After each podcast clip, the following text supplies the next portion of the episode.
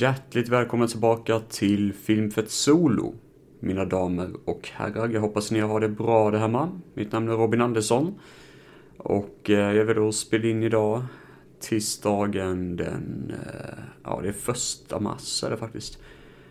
Eh, tanken var ju faktiskt att jag skulle lägga upp ett annat avsnitt men jag tyckte inte det var särskilt kul. Eh, för det var inget tema bakom det. Även om det var lite filmer som är roliga att prata om så kände jag att ah, det bättre och skita i det.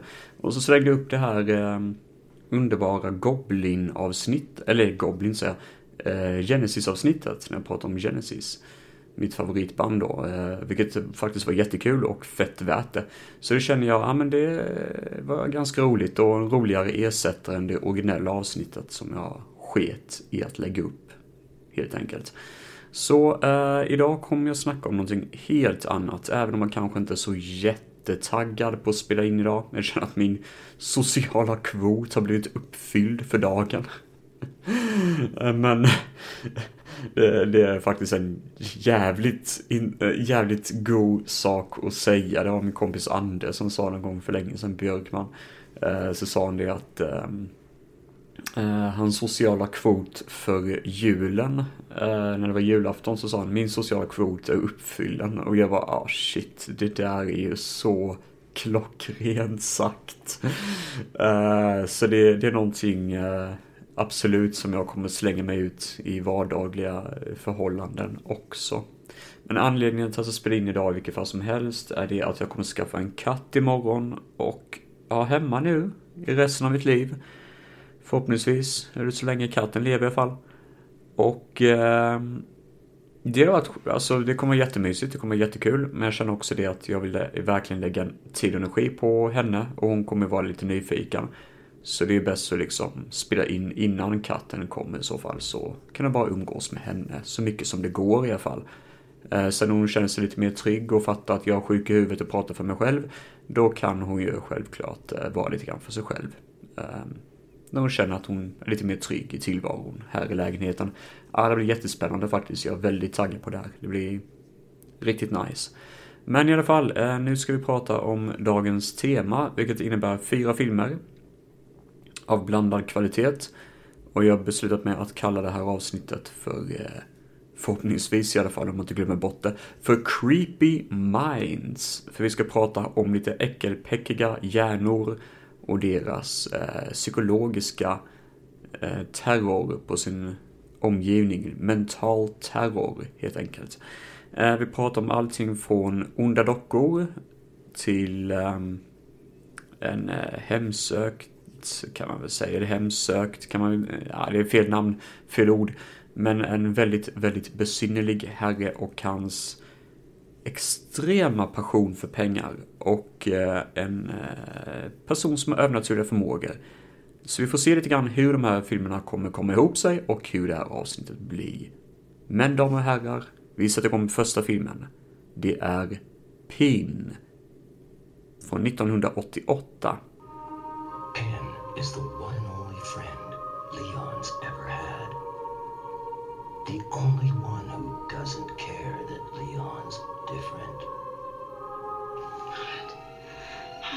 crazy to be here tonight. I defended you. Boy, was I dumb. You never had secrets from each other. Only Pin knows Leon's darkest secret. Leon? Hello, Marsha. Oh, oh my God. When someone hurts Leon, Pin hurts them. Ja, från 1988 då. Och hela vägen från Kanada så har vi denna ädla lilla film av Sandor Stern som skrev manuset till Amityville Horror. Och det roliga med Pin för det första är ju det att omslaget är väldigt eh, minnesvärt. Det är ett omslag eh, på en trappuppgång väldigt mörk sådan. Becksvart nästan. Och eh, så ser man ett fönster längst upp och i siluetten av ett fönster så ser man någon som sitter i en rullstol. Och eh, det, det är nästan som en glödande text då under där det står PIN. Och det här omslaget har jag sett många gånger i bakgrunden på diverse olika B-filmer från typ 90-talet. Jag tror det gick upp exempelvis i någon utav, eh, uh, nu får jag tänka, eh, är det inte med typ Evil Ed eller något sånt? Jag har fan för mig det. det. Det är med en sån här oväntad film. Alltså i många filmer och till och med tv-serier så bara, vad fan, det är PIN liksom. Man borde nästan göra en hemsida bara för att säga hur många filmer som PINs, eh, vet du det, poster är med i. För det känns nästan som att postern är kända än filmen faktiskt. Men det är ett snyggt omslag, jättesnyggt är det. Eh, filmen handlar då om eh, Leon, spelad av David Hewlett. Eh, han växer upp med sin syster Urs... Urs... Fan vad fult namn det Ursula. Usch, det är så äckligt jävla namn alltså. Eh, båda två växer upp i familjeförhållanden som inte är så jätteroliga. De har typ inte världens bästa relation till deras föräldrar som är väldigt strikta och inte alls bra på att dela ut kärlek. Eh, Leon lever väldigt bra för att göra sin pappa och sin mamma glada, men Ursula är lite mer busig utav sig. Och växer upp till att bli en mer rebellisk tonåring, vilket inte respekteras så mycket av familjen.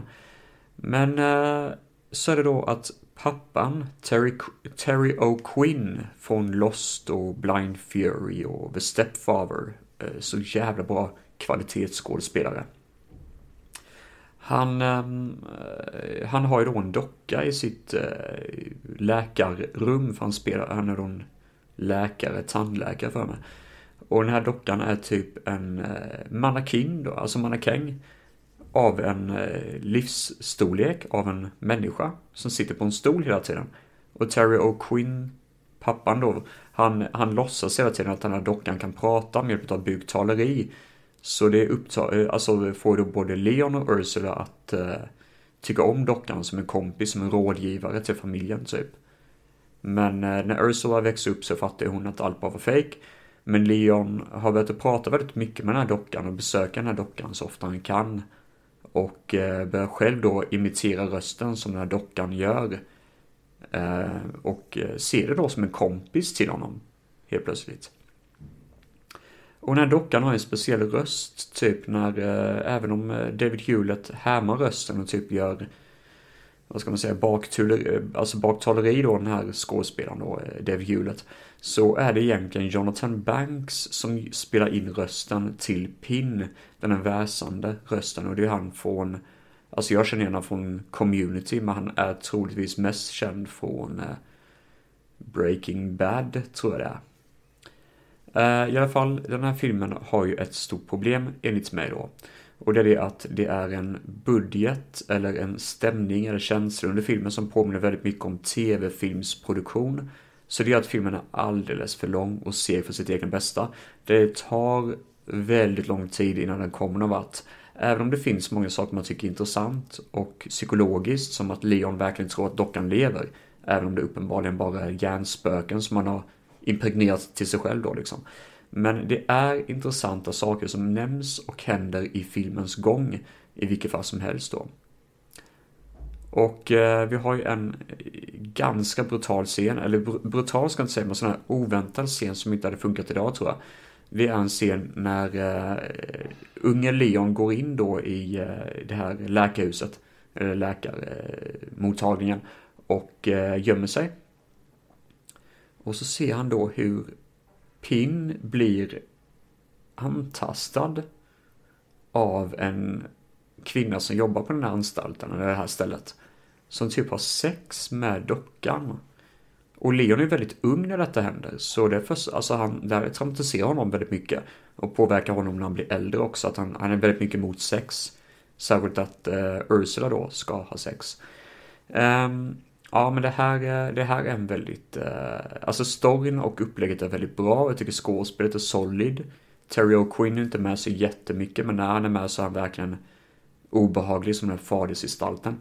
David Hewlett känner vi igen från Stargate Atlantis, Scanners 2 och eh, det är väl han som sprider det här viruset i Rise of the Planet of the Apes.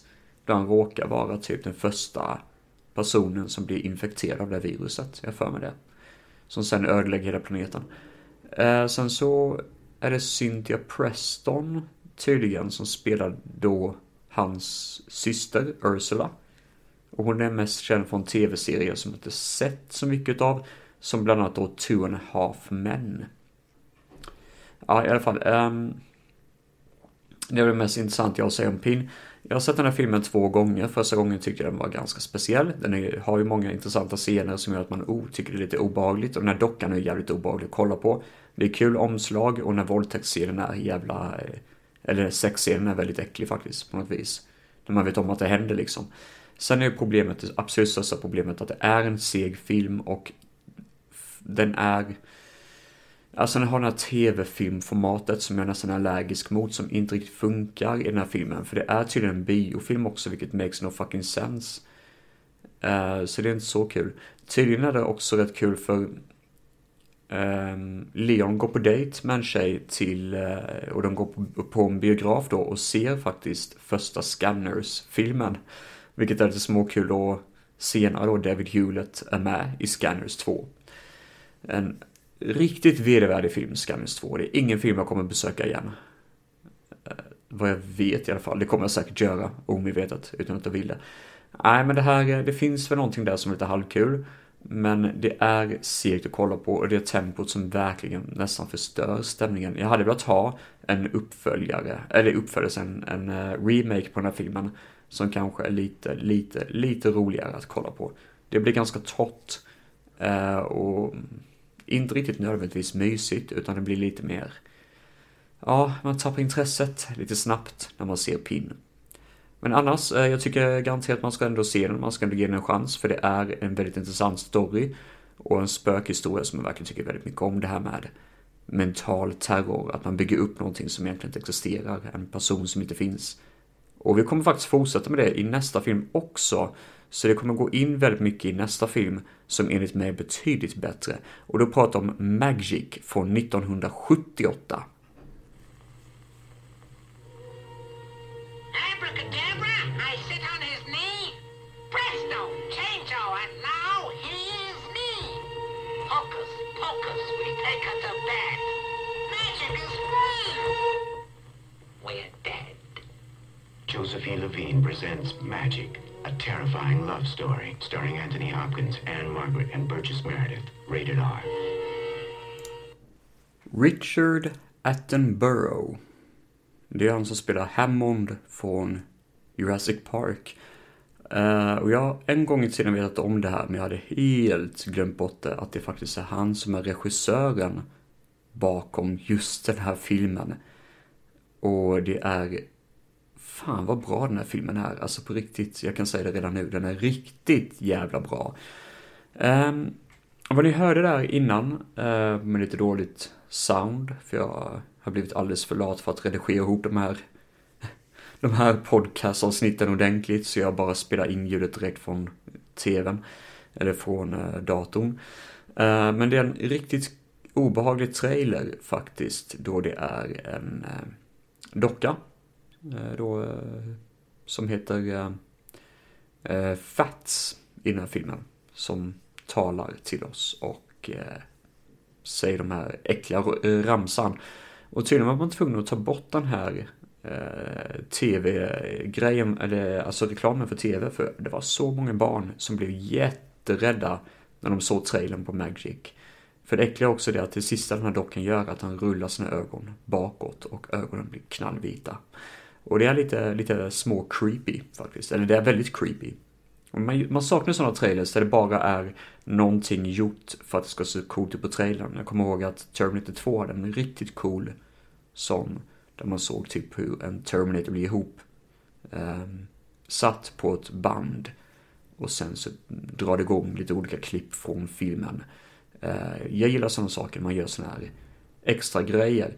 Um, ett annat exempel, jag har säkert nämnt innan, men det är Arnold Schwarzenegger när han, eh, från Total Recall, när hans ansikte visas i silhuett och eh, en berättarröst berättar typ What if your life is another dream?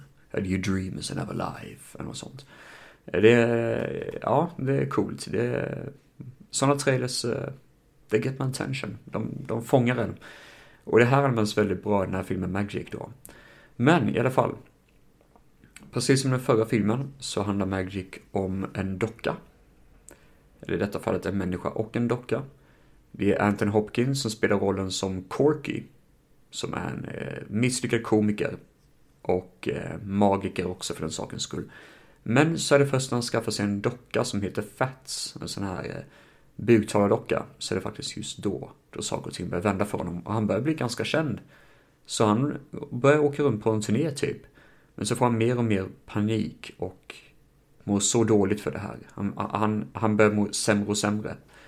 Och eh, då är det Burgers Burgess Meredith eh, från Rocky, han som tränade Rocky i de filmerna. Det är han som är med och eh, blir typ hans mentor under filmens gång. Men eh, nej, Anton Hopkins får total eh, panik och bara sticker, han bara flyr. Eh, jag för mig till och med att det var en anledning bakom det också. Det var typ någonting att Anthony kanske hade stulit um, den här rutinen med eh, Fats från någon annan komiker. Det var något sånt jag för mig. Det var någonting som gjorde att han blev väldigt, väldigt orolig och var tvungen att sticka i alla fall. Uh, och Burgess Meredith är på väg efter honom då. Uh, Anthony Hopkins hamnar, hamnar då, eller Corky som karaktären heter, och hans docka Fats hamnar till slut i en stuga mitt ute ingenstans på landet. eh, som Ann-Margret eh, äger. Och det är då tydligen en svensk skådespelare, En skådespelerska från Valsjöbyn i Jämtland. Hon är fortfarande aktiv än idag. Jag har faktiskt aldrig talat om henne, men eh, det, det, är typ eh, Anthony Hopkins kärleksintresse genom filmens gång. Men hon är ju redan ihop med en kille och det blir lite, lite sån här triangeldrama där. Men Anthony får bo i ett litet sån här eh, vattenhus, eller ett litet hus, eh, precis utanför eh, hotellet som Ann-Margret driver. Och de alla tre är goda vänner och sådär. Men Anthony döljer lite grann en hemlighet mellan han och sin buktalardocka Fats. Och det är det att Anthony, eller Corky, det vill säga då karaktären såklart, han har fått för sig att Fats lever. Och han pratar väldigt mycket med Fats som att det är en del av hans personlighet. Och eh, det här märker då Burgers Meredith när han kommer på besök. Och det leder till en väldigt, väldigt intensiv scen. Och jag ska se om jag hittar och kan spela upp det åt det här. shut up for five minutes.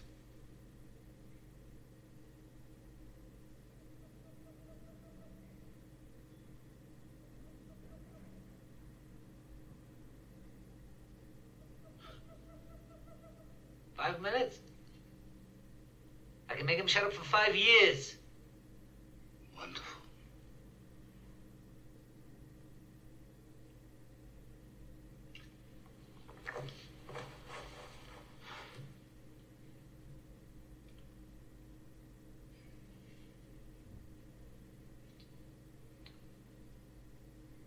I feel like the village idiot,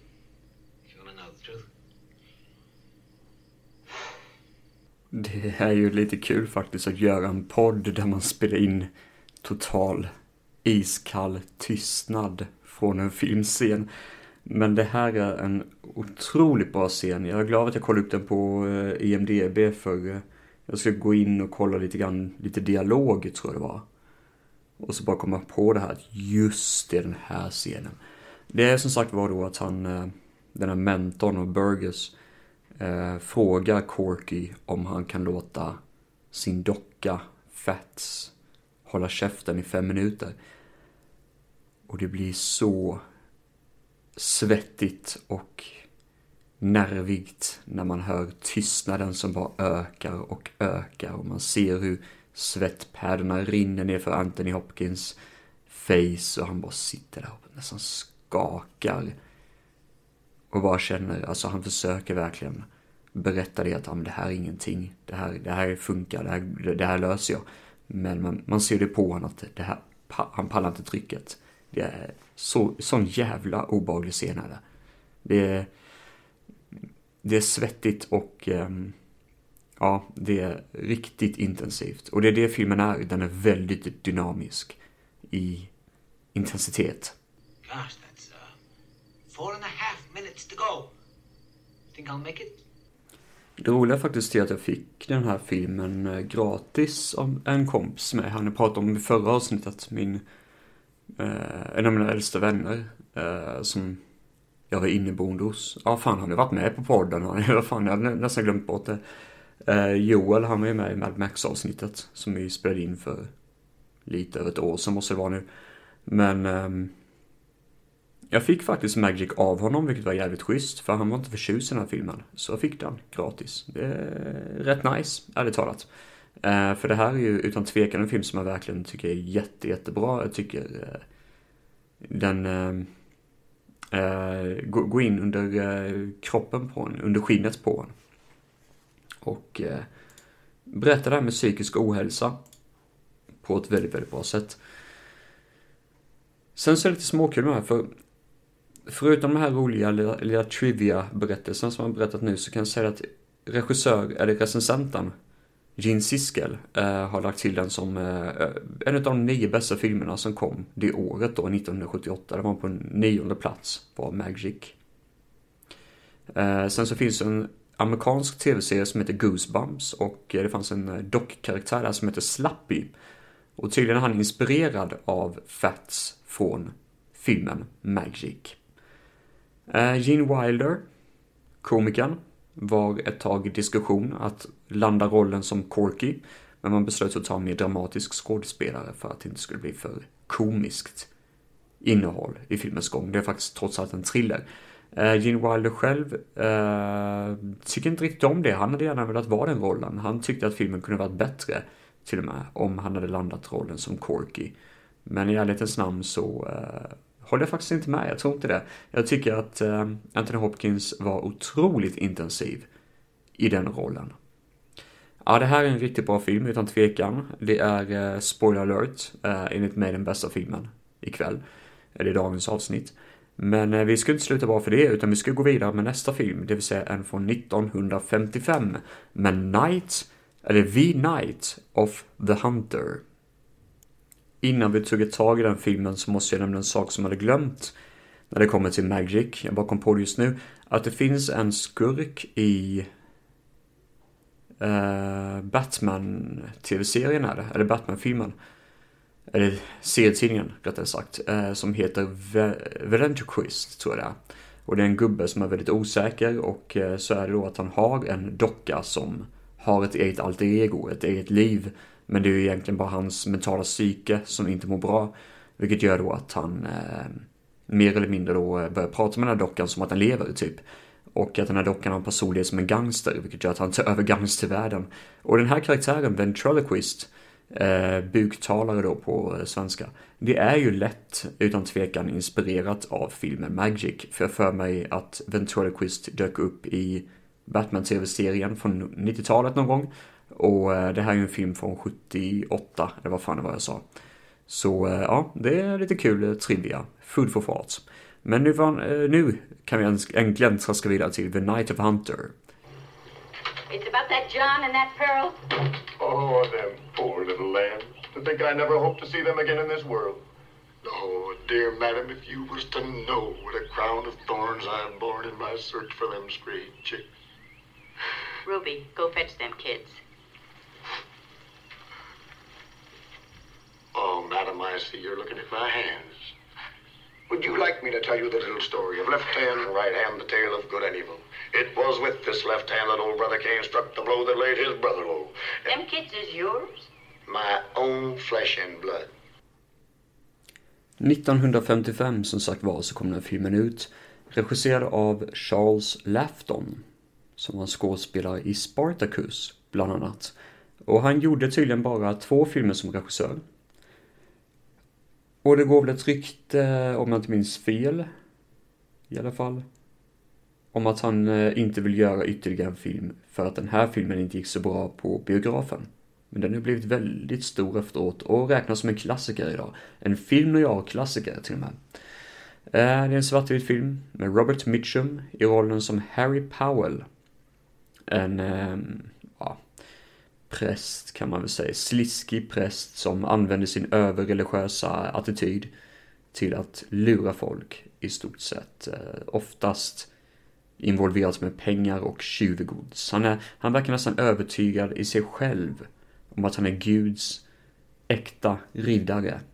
Och att pengarna ska komma till honom för att det är han som är Gud, typ. Alltså sådär att han är god, han är genomgod och han förtjänar att ha pengar. Så får han veta då att det är en person som har, eh, kommer hamna i elektriska stolen här för mig. Som har rånat ett ställe. Och eh, pengarna finns då på en gård.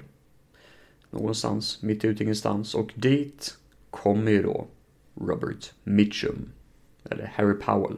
Eh, och eh, gifter sig då med frun i det huset. Och tar över då helt enkelt hela jäkla huset i stort sett som en eh, ny man. Samtidigt som man letar efter pengarna. Men frågan är ju, vad är de här pengarna? Vad är det de döljer? Alltså, var, var befinner de sig någonstans?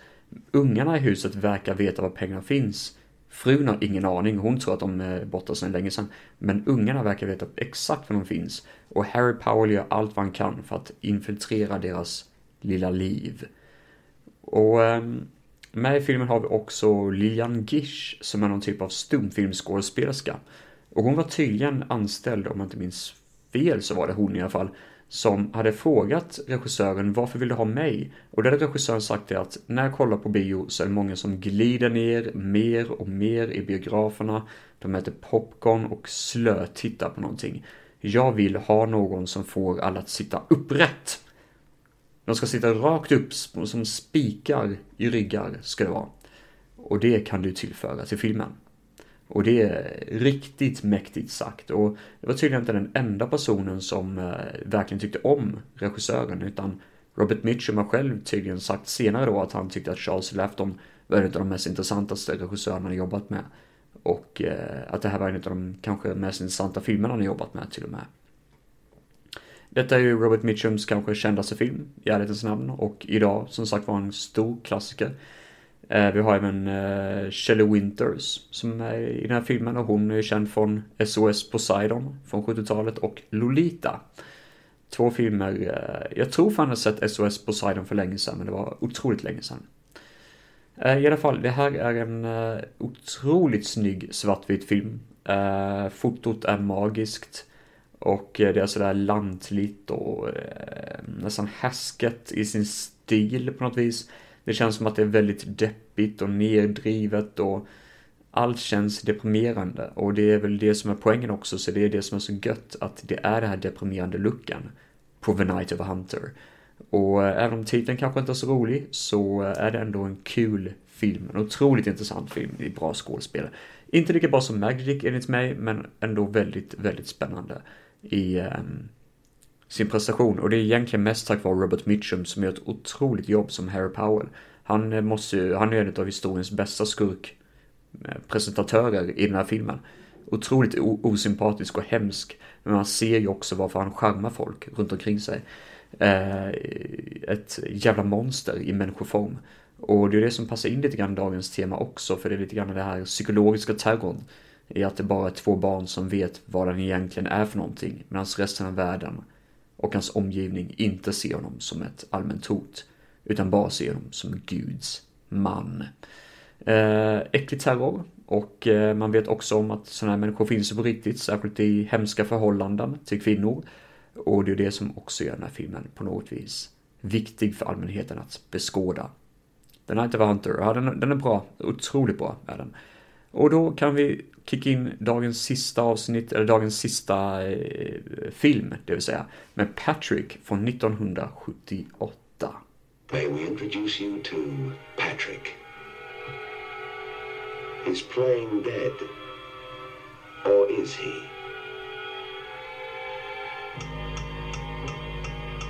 He isn't dead. He isn't alive.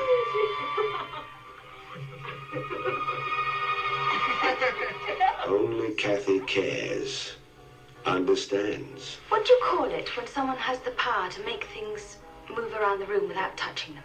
Det här är en sån äkta god eh, Studio S-film som jag köpte för länge sedan på sci-fi-mässan, tror jag i alla fall. Och det är en sån här god film som man bara tänkte, fan vad kul det ska bli att äntligen se Patrick. Jag har sett trailern, jag har hört talas om den, jag har sett posters. Jag har varit nyfiken på vad detta är. Och så ser man filmen en gång och tänker, men det här är lite småkul. Och så ser man filmen en annan gång några år senare och inser då, ja, det är kanske en sån film man bara ser en gång i sitt liv. Ja, eh, regissören bakom den heter Richard Franklin som gjorde apfilmen Link.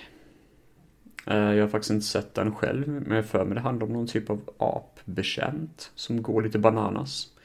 Med i filmen har vi Susan Penn Halligon som spelar då en ehm, eh, sjuksköterska.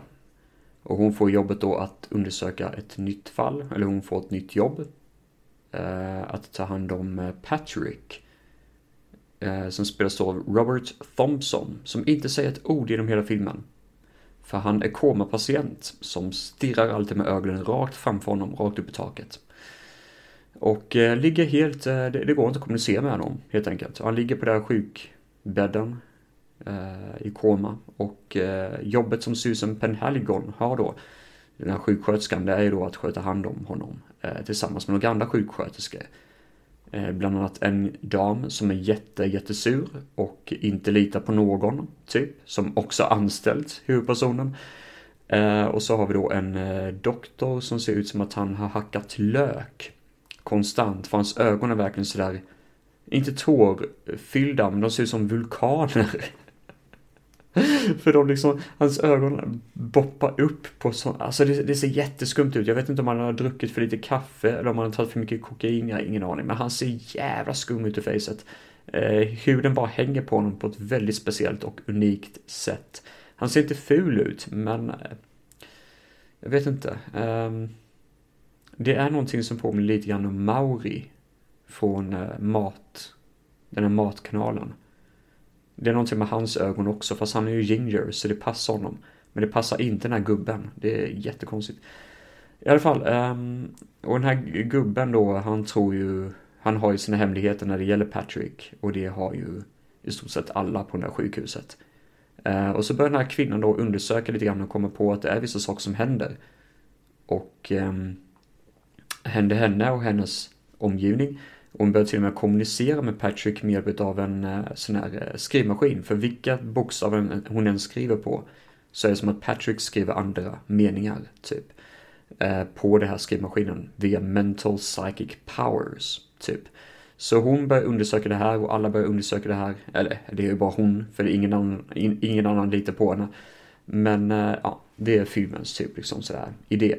Det är så kallad Osplotation, för eh, den utspelade sig i eh, Australien, eller inspelad i Australien.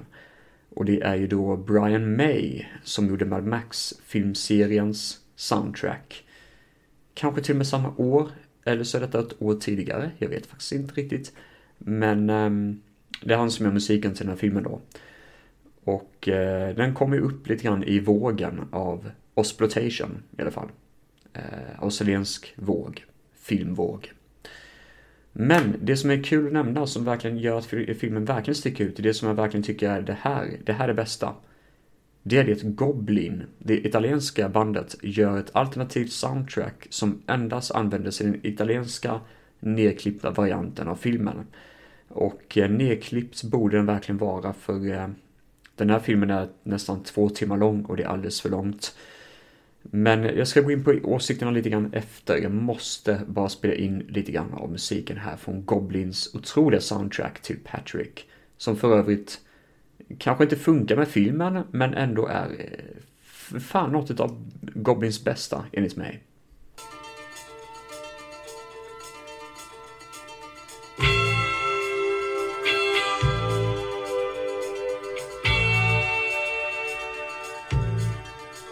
Det där var lite, lite, lite, lite grann från huvudsoundtracket till Patrick.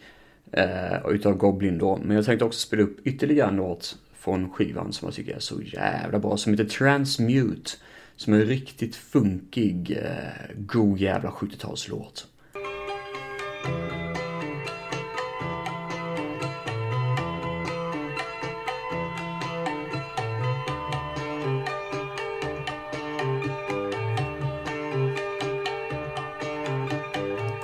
För övrigt så kom det faktiskt med en skiva eh, utav Goblins alternativa soundtrack på den DVD som jag har utav filmen i alla fall. Så det är ju riktigt kul. Vilken version ni har det vet jag fan, men jag har en väldigt bra version utav filmen. och Jag är glad över det. I alla fall, eh, ja. Alltså problemet är att filmen är ganska lång. Den ligger på typ två timmar. Och visst är det några scener som är lite halvkul, typ som att en person blir instängd i en hiss i flera dagar utan att någon hittar honom. Trots att det faktiskt råkar vara på samma sjukhus där Patrick ligger. Så man tycker att någon borde fan ha hört honom skrika, men ingen gör det. För att den här hissen har varit uh, out of work väldigt länge, den har aldrig funkat tydligen. Men det är ju Patricks mot en sån här psychic power attack då, liksom sån här telekinesisk kraft. Eh, man fattar inte riktigt hur hans kraft funkar, för den verkar bara existera som ett spöke typ. För långt, långt, långt, långt, långt åt helvete långt bort så är det en kille som ska bada i en swimmingpool. Och han har ju relation till den här sjuksköterskan. Eh, det är därför som hon då är relaterad till honom på något vänster. Men eh, så blir han neddragen och håller nästan på att drunkna i den här bassängen som han håller på att simma i. Och det är lite sådär, men vad fan har detta med Patrick att göra liksom? Vad, ska, har han gjort detta från sjukhuset? Det, kan han göra saker på andra sidan jorden? Kan han få en anka att explodera i Taiwan liksom?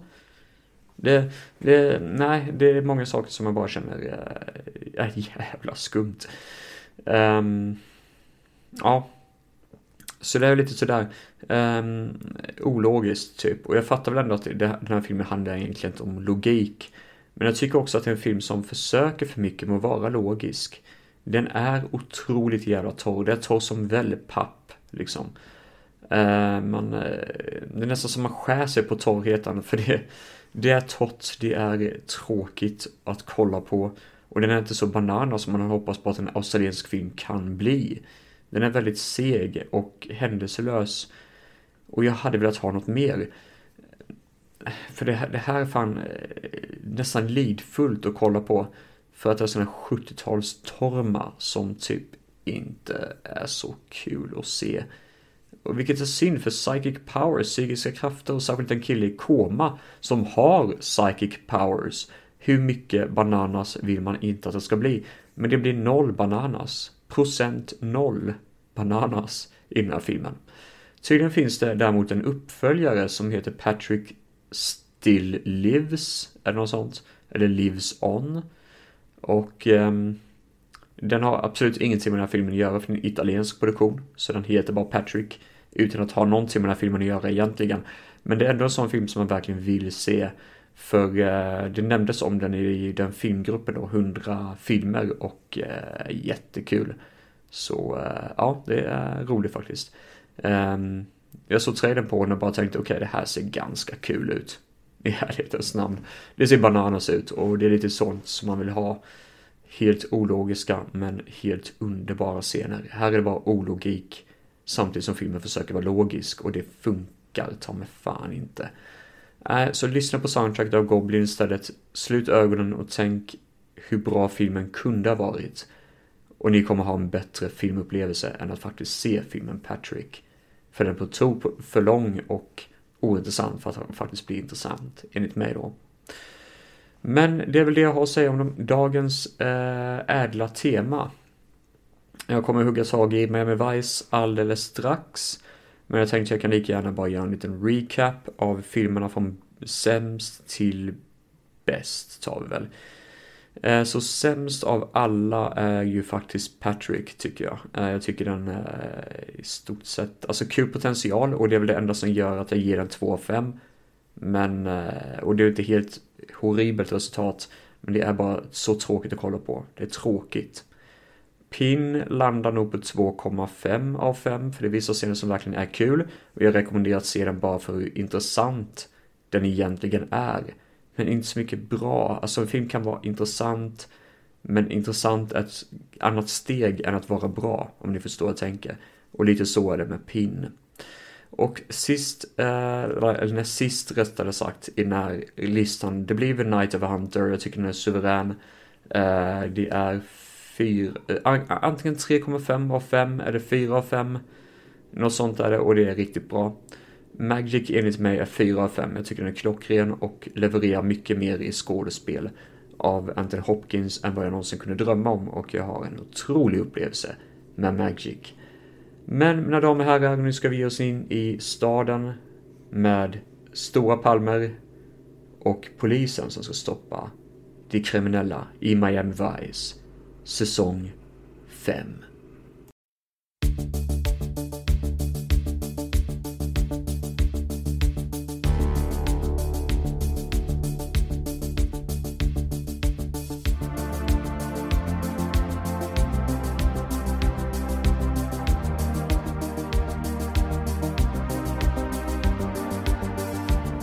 Säsong 5, disk 3. Om Miami Vice. Yay! Fruit of a Poison Tree är det första avsnittet. Och eh, om ni har sett Seinfeld så kommer ni kanske ihåg att Elaine dejtade en psykolog ett tag i ett avsnitt. Ett eller två avsnitt. Och den psykologen är faktiskt med i dagens avsnitt fast som eh, advokat är han. Han försöker vara en advokat åt en skurk som polisen eh, tog fast i början av avsnittet och den jakten, då de tar fast honom, där har de lagt all krut. Vilket är jättekul för det är en väldigt bra och väl smodd scen där alla karaktärerna får vara involverade i att ta fast den här välklädda skurken. Eh, som försöker sälja kokain. Eh, men problemet är att resten av avsnittet tappar ju kvalitet tack vare att all budget gick åt introduktionen här. Eh, så även om den här advokaten är lite småkul karaktär så är det typ att han Storm står med honom är då att lånehajar är ute efter honom och han måste begå ett brott för att kunna betala av sin skuld till dem. Eh, vilket drar in då Miami Vice eh, i den här soppan. Eh, sen har jag inte skrivit så mycket mer utav det. Jag minns bara de här små detaljerna och att introt är kul. Så annars är det en ganska slött avsnitt i ärlighetens namn. To have and to hold har två separata historier i detta avsnittet. Ehm, vi har en där en gangster ska gifta sig men avrättas, vilket gör att det blir ett gängkrig, typ. Och eh, att ehm, Rico, eh, Ricardo Tubbs, ska gå undercover i det här gängkrig, det ena gänget för att ta reda på vem mördaren är. Och med det här avsnittet så har vi Miguel Ferrer som eh, är med då och en snubbe som heter Rafael Ferrer som låter ungefär som att det borde vara Miguels brorsa typ. Men Miguel är ju han som byggde Robocop i filmen Robocop. Och även han som spelar Albert i Twin Peaks. Om ni inte visste om det. I alla fall, det, det är huvudstoryn i det här avsnittet och det är lite halvtråkigt, man har sett det förr. Men den sekundära storyn är jättefin. För Sonny tvingas lämna Miami och eh, besöka sin fru, eller exfru, som är gravid med sin nya man. Och eh, de etablerar en kommunikation igen för att eh, Eh, Sonnys son har lite problem i skolan och mår lite piss över det här. Så Sonny får en chans att vara pappa. Han får vara en chans att säga, eh, prata liksom livets mysterier med sin son. Och det är så fint och nobelt och vackert och har hjärtat på detta ställe på ett sätt som verkligen är otroligt fint. Det här är en riktigt bra story. Jag tycker eh, det här kanske är en av de bästa stories sidostories, sidospår i Miami Vice i alla fall. Utan tvekan. Eh, väldigt, väldigt bra. Um, bland annat så går både Sonny och hans son på bio och kollar på Frankensteins monster. Vilket är en ganska kul touch där de står och pratar om, diskuterar om en scen och försöker dra paralleller till hur livet är i paralleller till den här scenen då. Och det är, ja, det är en väldigt, väldigt fin historia. Så Rickos huvudstory är ganska tråkig och träig men Sonnys är otroligt bra. Serien har faktiskt fortfarande ett hjärta. Det är bara det att det inte är lika stort som det kanske brukade vara i To Have and To Hold. Nästa avsnitt är Miami Squeeze och jag minns inte riktigt hur det var här. För jag har bara skrivit skjuter ungdom i försvar. Och jag tror det är Sonny Crocker som råkade göra det. Um, och det här skolskjutningen, eller den här skjutningen involverar en kongressledamot av någon anledning som Miami Vice tror är korrupt, men det är hon egentligen inte. Däremot så är den överdrivet pryd brittisk gangster som har en hund, typ. Och går runt med käpp. Och han är jätte... Äcklig är han. Alltså sådär äckligt överskådespelande så det blir blä utav det. Det är, fan, det, det är fan inget kul med honom överhuvudtaget. Och han ska vara skurken i det här avsnittet då. Eh, det som är kul också att nämna är att Martin Costello blir skjuten och skadas i avsnittet och hamnar på sjukan. Vilket faktiskt ser rätt illa ut i början, men det blir bättre sen. Annars är avsnittet också lite sådär med, jag vet inte riktigt vad de ville, men det händer i alla fall saker. Det är faktiskt ett kul tempo. Och eh, inte minnesvärt, men det finns ändå där. Eh, nästa avsnitt och sista avsnittet är Jack of all trades.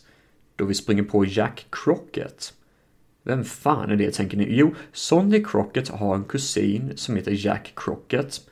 Han är en småtjuv och svindlare som eh, lurar folk pengar. Um, han har problem med någon typ av gangster som beter sig som att en lördagstecknad tv-serie. He's overplaying it like this. You gotta show the dog man.